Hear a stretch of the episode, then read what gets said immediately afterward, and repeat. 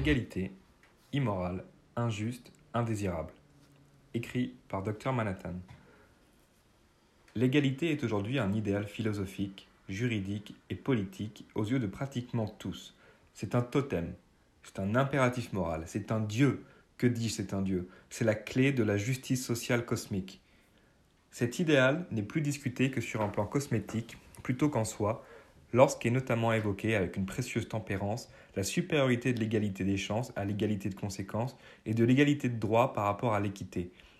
Dieu bénisse ces grands centristes modérés à la sophistication et la nuance si grande. Cette valeur, qui a dorénavant davantage à voir avec un poncif de signalement de vertu trouble et fourre-tout, prend de nombreuses formes. Tout le monde devrait avoir accès aux mêmes biens et services, disposer d'une qualité de vie identique, frugale pour les décroissants, opulente pour les moins déraisonnables, et évidemment être traité similairement par les institutions sociales comme par les individus.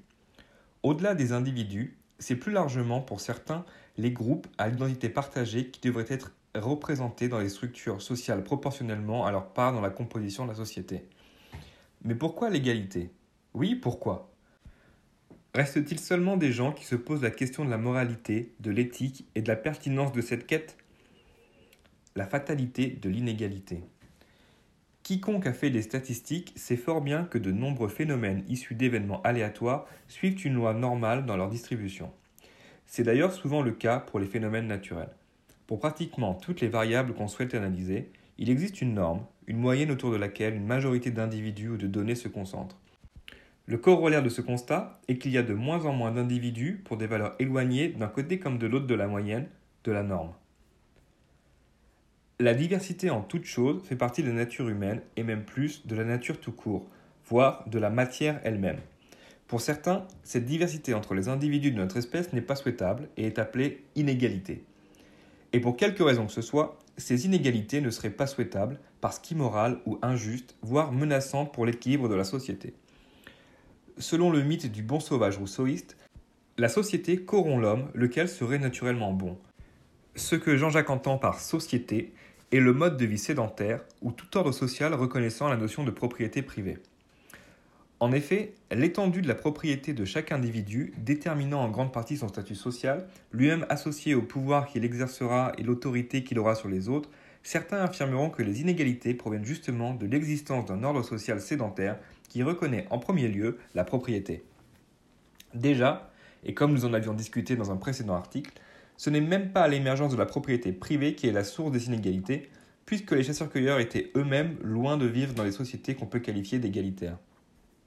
Mais surtout, ce que ce raisonnement écarte d'entrée de jeu serait que les inégalités de distribution de la richesse entre les individus émergeraient autrement que ex nihilo, sans jamais, par exemple, mentionner les différences interindividuelles qui précèdent ces différences. De très puissants prédicteurs de la richesse d'un individu donné sont par exemple son QI et sa conscienciosité. On entend par ce dernier une des cinq dimensions primordiales du modèle psychométrique d'évaluation de la personnalité du Big Five. La nature inégalitaire du statut socio-économique serait au moins, entre autres choses, due à des différences de distribution d'intelligence et de traits de personnalité, lesquels semblent suivre d'ores et déjà une loi normale. Mais heureusement, une éducation égalitaire, également et hautement qualitative, en viendrait à bout. Ces variables à la puissance prédictive importante au statut social que nous évoquions plus haut semblent être hautement héritables et donc liées à des facteurs génétiques. Heureusement, nombreux sont ceux, y compris nos bien-aimés lecteurs de l'incroyable Wells qui ont désormais accepté que l'égalité de conditions ne sera jamais de ce monde. Des vrais rabat admettant que les individus ne sont pas des tables rases, qu'ils sont des produits bioculturels, résultat d'une interaction entre l'environnement dans lequel ils évoluent et la génétique dont ils sont initialement dotés. Une fois admis l'aspect au moins partiel de nombreuses caractéristiques d'un individu, il devient difficile de voir l'égalité comme davantage qu'un simple doux rêve d'enfant.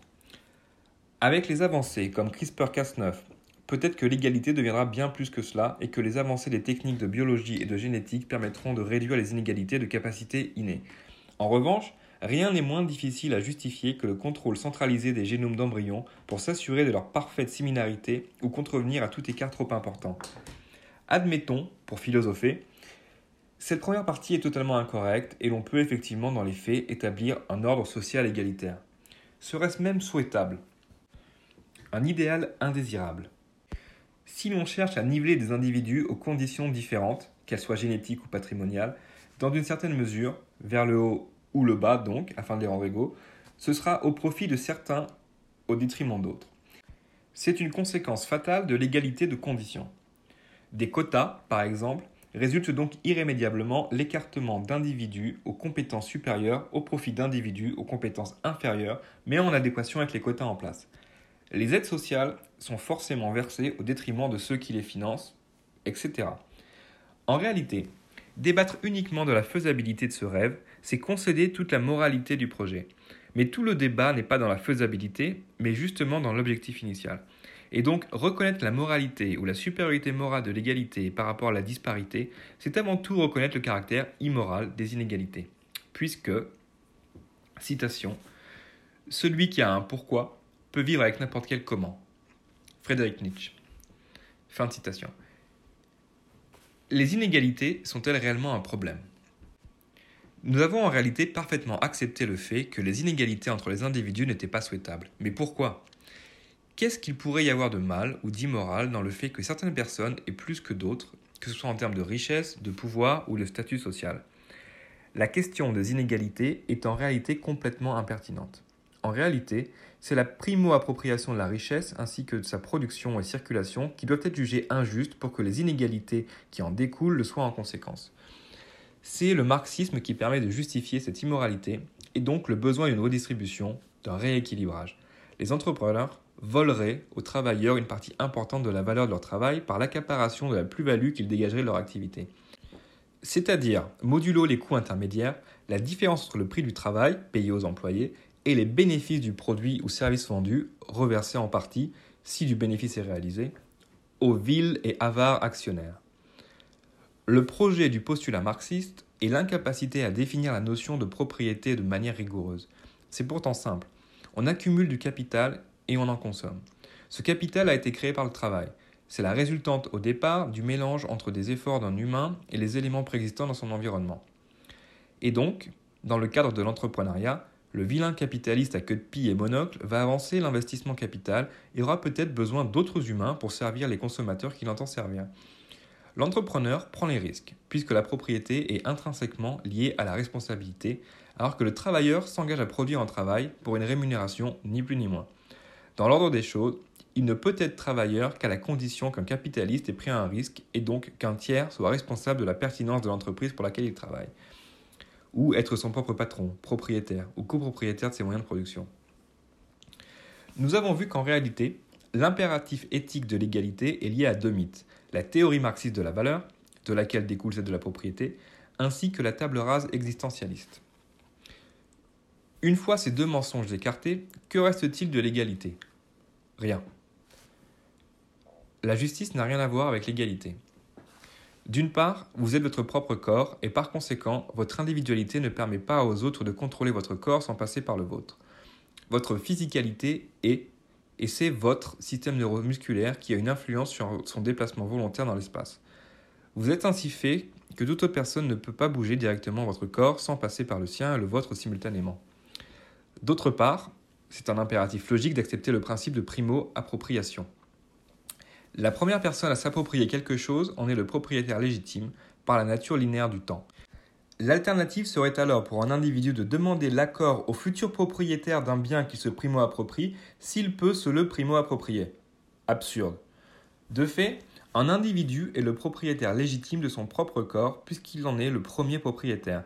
Il est le premier à pouvoir influer sur sa physicalité directement. Le reste des droits de propriété découle ainsi de ce premier postulat. Le libre marché inégalitaire est une conséquence nécessaire de la reconnaissance de la propriété de chacun sur son propre corps. L'outil politique ultime. D'une part, comme vu en première partie, les inégalités ont cela de particulièrement opportun politiquement qu'elles ne cesseront d'exister. C'est un fait qui ne sera jamais dépassé et certainement jamais oublié dans les discours démagogiques. D'autre part, la seule minorité irréductible possible étant l'individu, il existe pratiquement autant de groupes en lesquels on peut diviser les humains qu'il y a d'humains. Le fait de pouvoir diviser les humains en autant de groupes sociaux que l'on veut permet d'identifier autant de schémas oppresseurs-oppressés que l'on souhaite, et donc autant de besoins de rééquilibrer les rapports de force présumés entre ces groupes. Bien entendu, ce sera l'État qui se chargera de la réduction de ces inégalités, financées avec vos impôts. Si c'est pas beau. Pas étonnant alors que tous les hommes politiques, de surcroît lorsqu'ils sont à gauche ou populistes, en fassent leur cheval de bataille. Regardons désormais la réalité de l'égalité en face. Une arnaque idéologique et politique au pire, un refus de la nature humaine au mieux. Cet audio vous a plu? Abonnez-vous à notre chaîne afin de recevoir tout notre contenu et soutenez-nous sur Tipeee, le lien est dans la description.